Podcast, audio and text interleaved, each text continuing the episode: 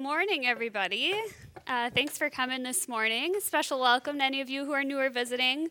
We're always really glad to have you worship with us.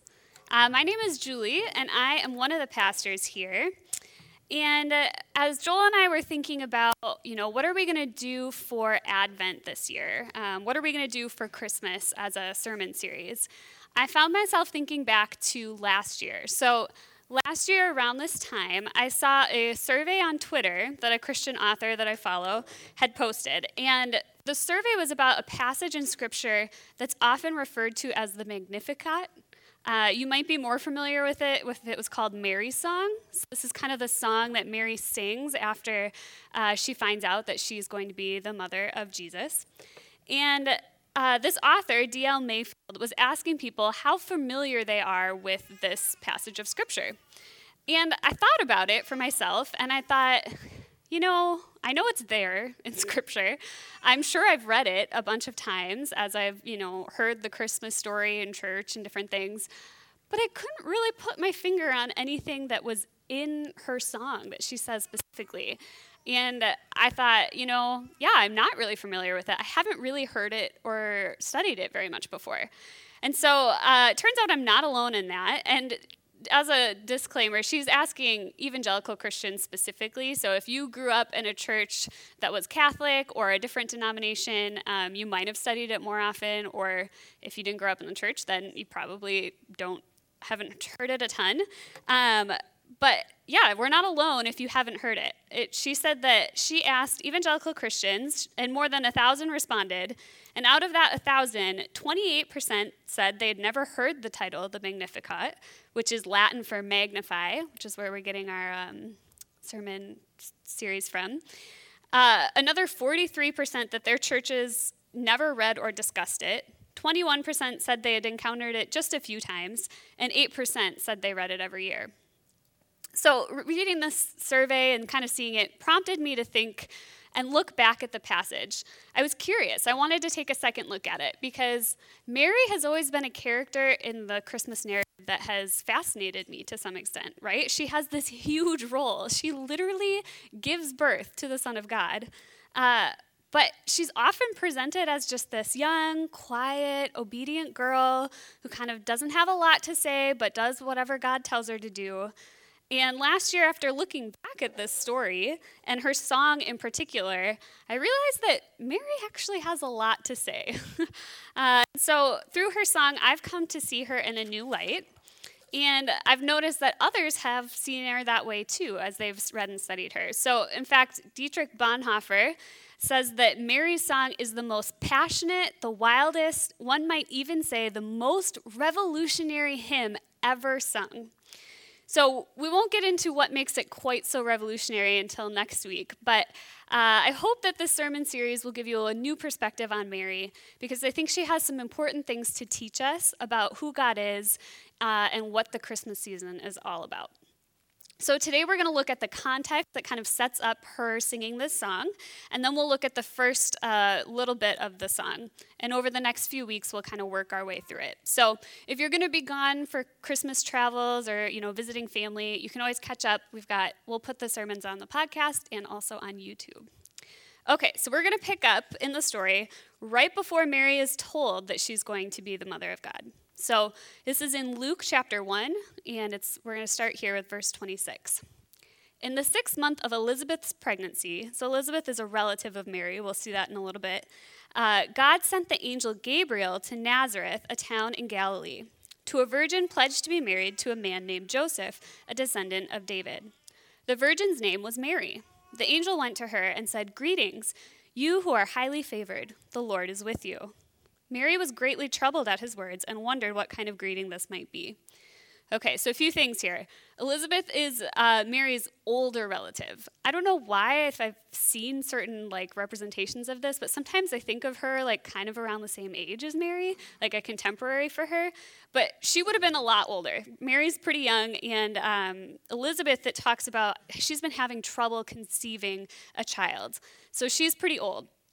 Um, but the story tells us now, even though she's been struggling with infertility, now she is in her sixth month of her pregnancy, We also see here that Mary is troubled by the angel showing up, right? This is kind of reminiscent of, uh, we just wrapped up Daniel last week, and we had a lot of instances where angels show up, and Daniel's like, oh my gosh, freak out a little bit. So we see that angels showing up doesn't always seem to be a super, like, oh, look, it's an angel, right? They're scary in some ways because they're a messenger of God. This is a big deal. But the angel says to her, Do not be afraid, Mary. So he's giving her reassurance. Hey, you don't have to freak out. I'm not here for a bad reason. says, Mary, you have found favor with God. You will conceive and give birth to a son, and you are to call him Jesus. He will be great and will be called the Son of the Most High. The Lord God will give him the throne of his father David, and he will reign over Jacob's descendants forever. His kingdom will never end. How will this be? Mary asked the angel, since I am a virgin. Valid question, right? Uh, the angel answered, The Holy Spirit will come on you, and the power of the Most High will overshadow you. So the Holy One to be born will be called the Son of God. Even Elizabeth, your relative, is going to have a child in her old age, and she who's said to be unable to conceive is in her sixth month, for no word from God will ever fail. So here we see the angel gives Mary kind of like a, a sign that, hey, what I'm saying is true, and what I'm saying is actually going to happen. So he says, Your uh, relative, Elizabeth, she's pregnant, and you thought that she wasn't going to be able to have any kids. Um, so he's kind of saying, like, look, if you go and see her, you'll, you'll see that this is true, and you'll see that what I'm saying is going to be true for you as well. Because if you think about it, Elizabeth lived in a different town, and it's not like they like, you know, posted their gender reveals on Facebook for everybody to see or sent out birth announcements or pregnancy announcements. So she probably didn't actually know that Elizabeth was pregnant at this point. So Mary responds in an incredible way and just says, I am the Lord's servant. May your word to me be fulfilled. Then the angel left her. At that time, Mary got ready and hurried to a town in the hill country of Judea, where she entered Zechariah's home and greeted Elizabeth.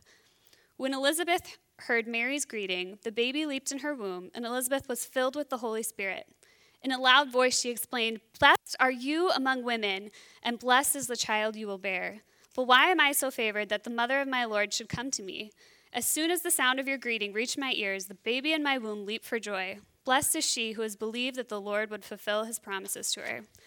So we see right away that this sign is fulfilled, right? She finds out that her relative is pregnant, and her relative recognizes that Mary is going to be the mother of God as well. Even though at this point, Mary probably didn't have any physical signs that would have confirmed for her, like, oh yeah, I'm pregnant, right? Like, it's not like she would have already been feeling a baby or anything like that. And the crazy thing about all of this is that instead of being freaked out and panicked or like just confused about what's all going on, Mary responds to all of this by bursting into song. So this is we're going to start the, the her song here, and we'll look at just the first few verses. So she says, "My soul glorifies," or the translation is a little different, but this would be that word magnify, right? My soul magnifies the Lord, and my spirit rejoices in God, my Savior, for He has been mindful, or He sees, right? He has regarded uh, the humble state of his servant. And here, the humble, it's that word is less like, oh, I'm so humble, I don't think that much of myself. It has more to do with like humiliate, it has more uh, connection to that word. So it's more like low, inferior, humiliated than humble, like, oh, I'm just not proud, I'm humble. And as I mentioned in the sermon earlier, my view of Mary has kind of changed a lot over the years. Like I said, I thought she was just kind of this meek, uh, young girl who just kind of didn't have a lot to say. Uh, I remember as a kid actually thinking that Mary was probably chosen to be the mother of God because she was like better than everybody else. because she, again, she's always presented as this like perfect, you know, quiet, obedient girl I also grew up in a town that was very Catholic, so that probably influenced my, my view. Uh, but I remember thinking, she must be righteous and faithful. She must have prayed all the time. Uh, she probably didn't mess up very often. And as a kid, I remember thinking, like, man, I wonder if I could be that good.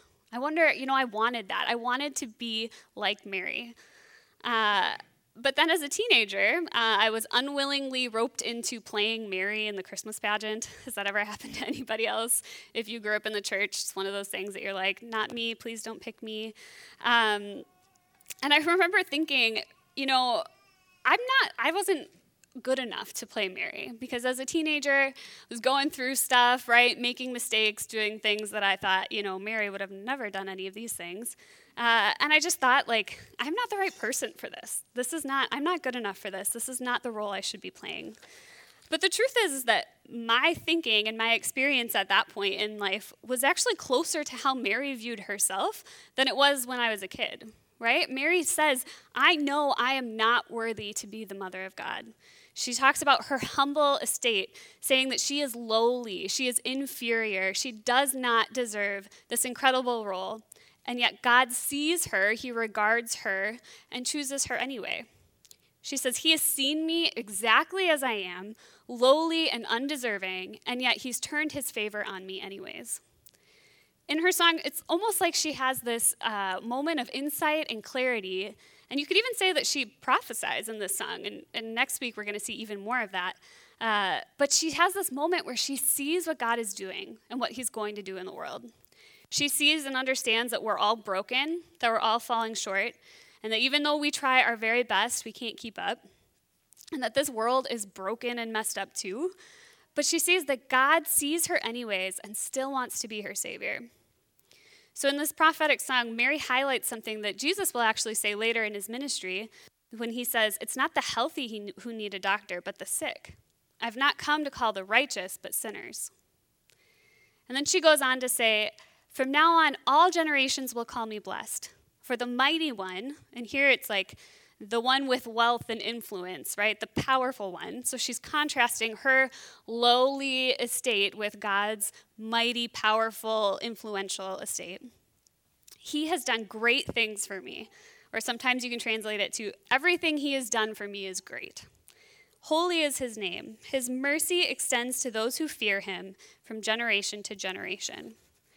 And fear there is not necessarily like, ah, I'm, I'm afraid, I'm scared.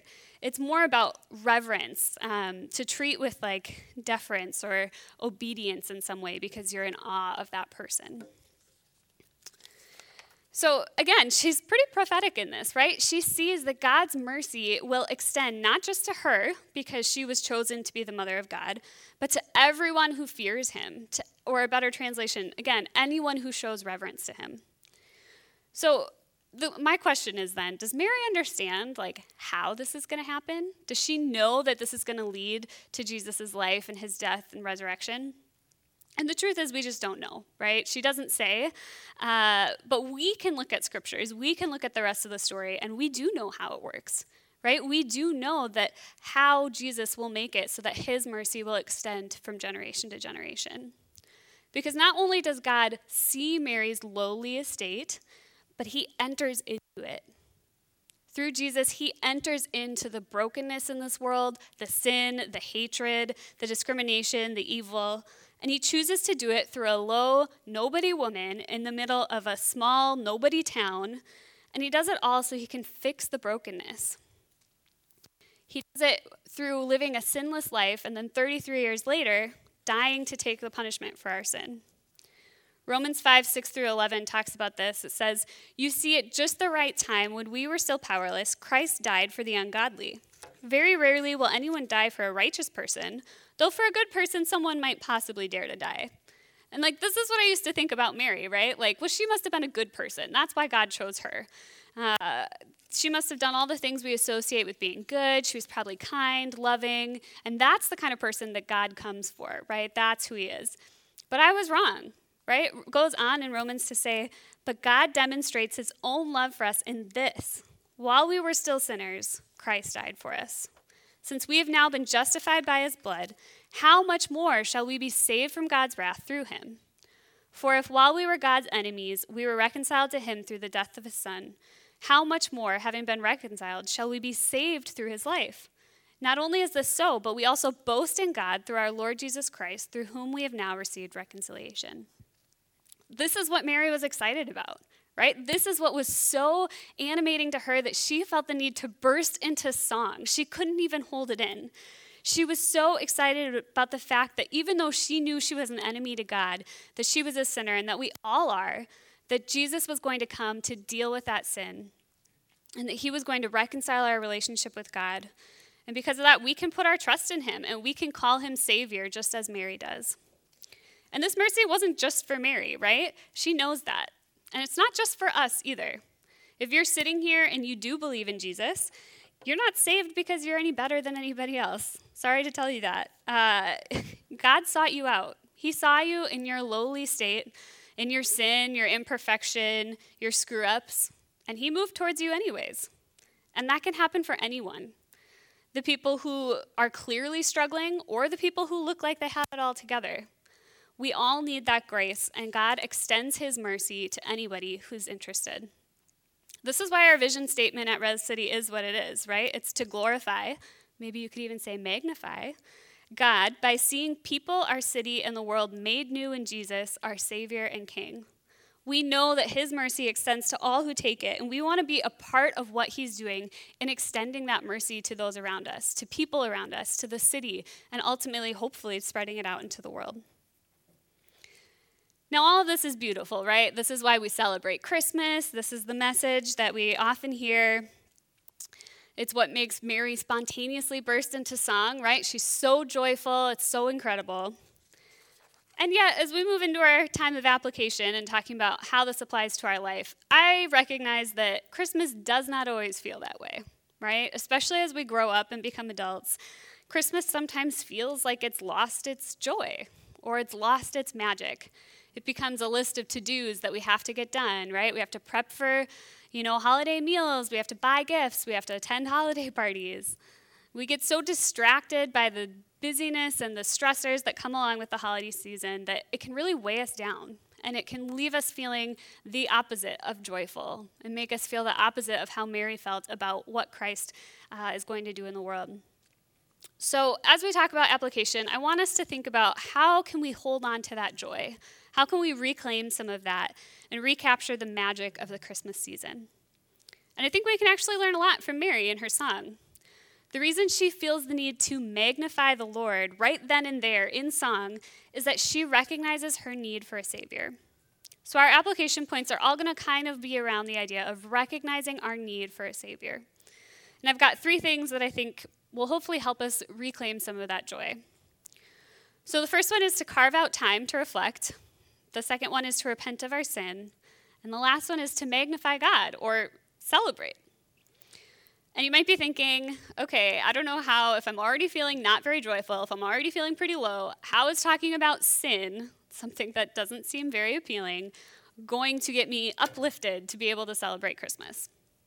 But I read an article this week uh, that kind of tied in with some of the things I was thinking about. And the idea is that looking at our sin and looking at the darkness is actually one of the best ways to get into the Christmas spirit. So, this article was called Want to Get in the Christmas Spirit Face the Darkness. And it's by Tish Harrison Warren. Um, she's a priest in the Anglican Church. She's written a couple books. Um, but I just wanted to read you some sections of this article because I thought it was really uh, well written and just helpful in thinking about how we can reclaim some of that joy in Christmas. So she says American culture insists that we run at a breathless pace from sugar laced celebration to celebration. We suffer from a collective consumerist mania that demands we remain optimistic, shiny, happy, and having fun, fun, fun. But life isn't a Disney cruise. The tyranny of relentless mandatory celebration leaves us exhausted and often, ironically, feeling emptier. Many of us suffer from holiday blues and wonder whether this phenomenon is made worse by the incessant demand for cheer, the collective lie that through enough work and positivity, we can perfect our lives and our world.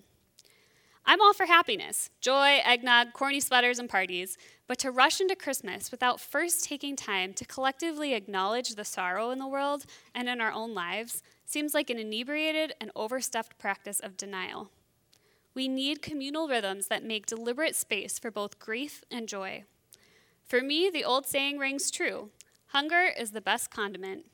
Abstaining for a moment from the clamor of compulsive jollification and instead leaning into the reality of human tragedy and of my own need and brokenness allows my experience of glory at Christmas time to feel not only more emotionally sustainable, but also more vivid, vital, and cherished.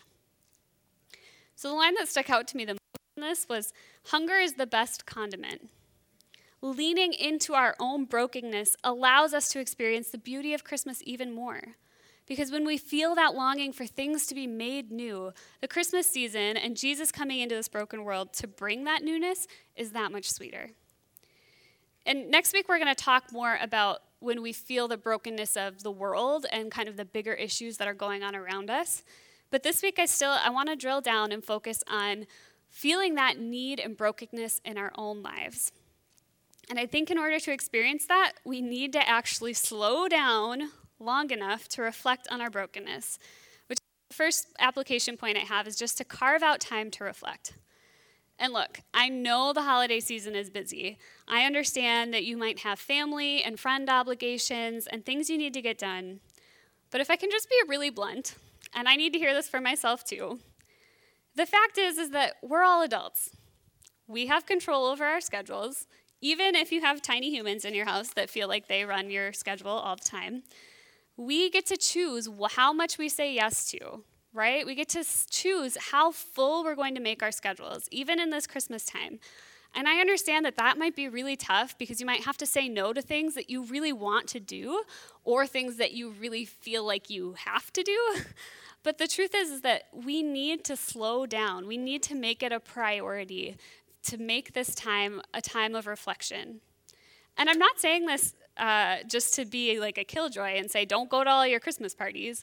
But I'm saying it because I really want you to experience that joy that Mary has. I want us to reclaim the magic of Christmas and to feel like the same joy that we did when we were kids about what Christmas is. And hopefully, honestly, a deeper joy than what we felt as kids because now we understand the true reason for it and what it means that Christ is coming into the world.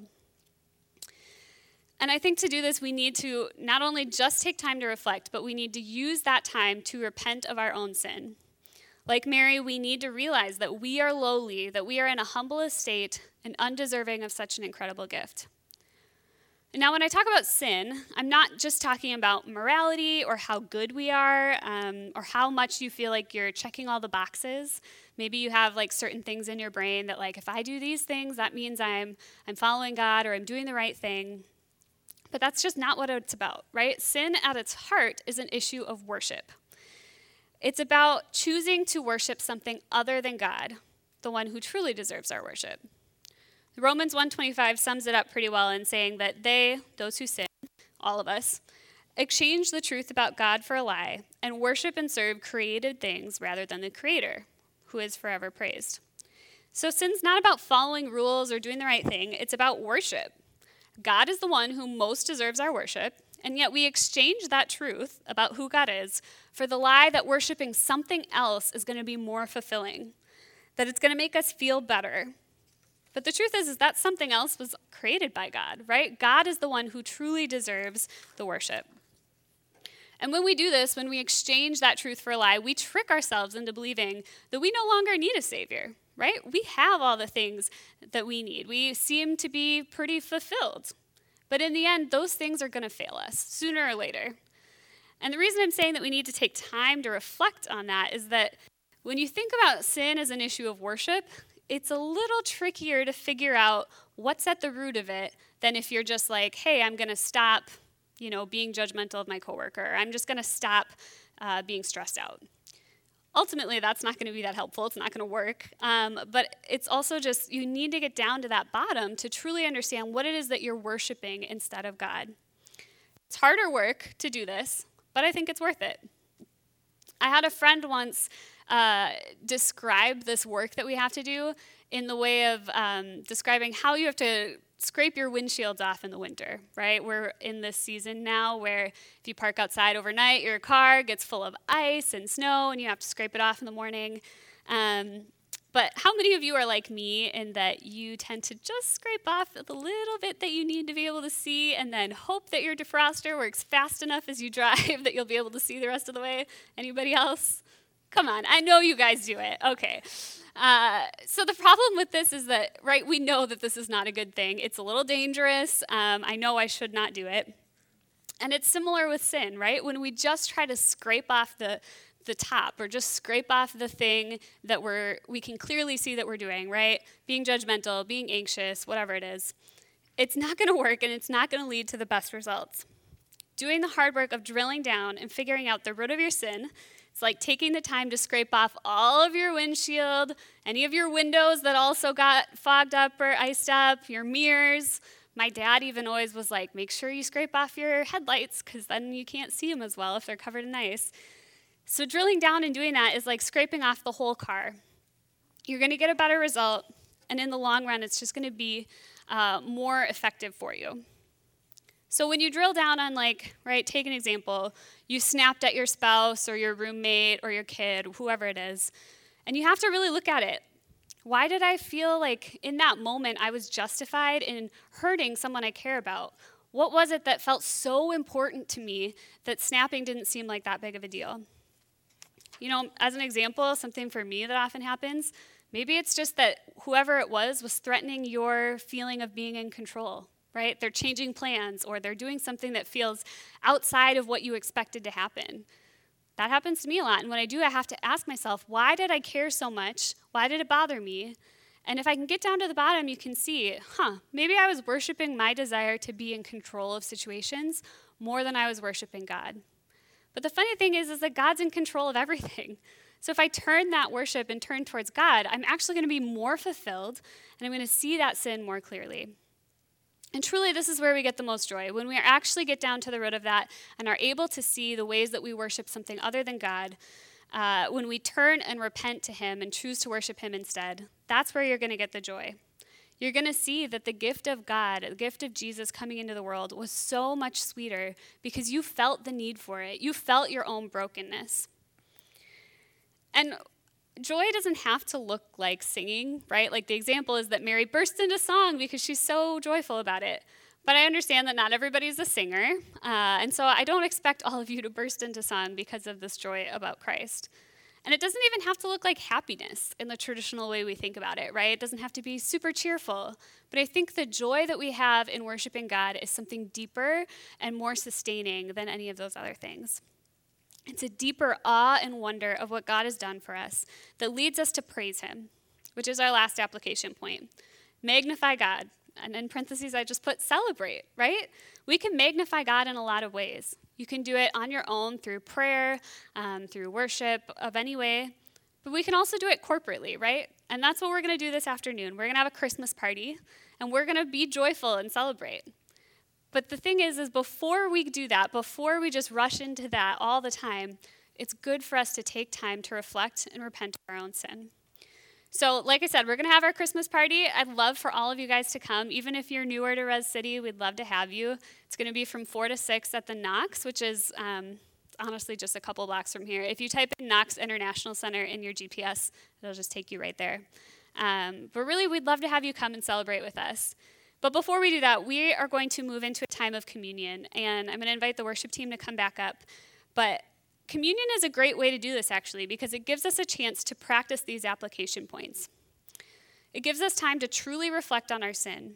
So, in this time, I'd ask you, invite you to ask the Holy Spirit to reveal uh, an area of sin to you, right? I'm not, you don't have to ask for Him to like dump every sin that you've ever committed onto you, but just say, hey, what's something in the last 24 hours? Help me see a way that I've been worshiping something other than God.